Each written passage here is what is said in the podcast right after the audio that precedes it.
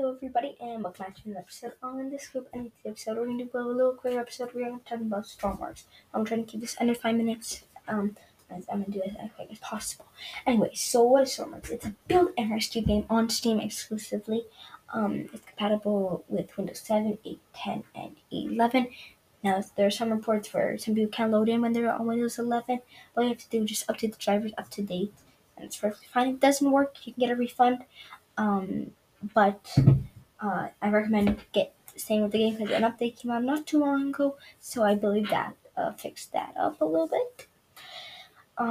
So if you guys just want the score, first of all, I will repeat again at the end of the episode. The score is 20 out of 20, 10 out of 10 for overall, and 10 out of 10 for replay. But 20 out of 20 is gonna be the best score for a long time.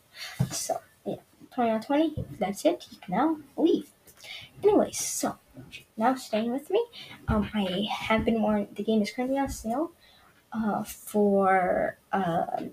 It's 35% off, $10 off. The original price is $28, I believe, and just part of the Steam Summer Sale. So if you guys want it, depending on when you watch a video, episode, the sale goes on until July 13th, 10 a.m. Pacific, 12 p.m. Central time. The game also has partial control support and multiplayer. I'm not sure how much up to. There's 2 DLCs, Search and Destroy, where you search and destroy, Industrial Frontiers, where it's more industrial type things. Now, if you don't want to build, there's also the Steam Workshop. There's a bunch of creation. There's over 36,000, I believe, vehicles. There's probably more maps and everything. Go check it out. There's so many things you guys can download. There's boats, air vehicles, land vehicles, maps. As I said before, there's an Arctic biome actually in the game. I've seen, not sure where, there's a new update called the Oil Disasters update. I believe all that is that it's a oil rig. You go to an oil rig, and oil might have exploded or something, and you just get put out fires. So there's a career, a classic, and a custom, and I might do a let's play for the career in the future, maybe soon. But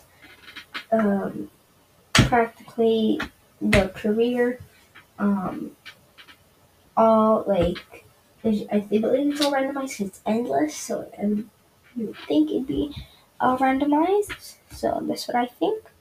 But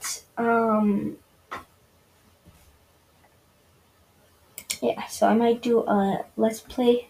Maybe 10 episodes, and I'll see how it's going, and then I might continue it, because the game is endless, as I said, so I might be able to do a lot.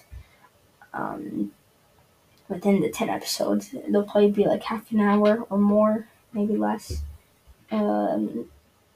So then you guys can get a little feel for the game and stuff. I will have a link down below in the description, so you can check out a full in-depth review of the game by another person on YouTube. I forget his name, but he's very good. He plays Scrap Mechanic and stuff like that, which I'll link down below for his review.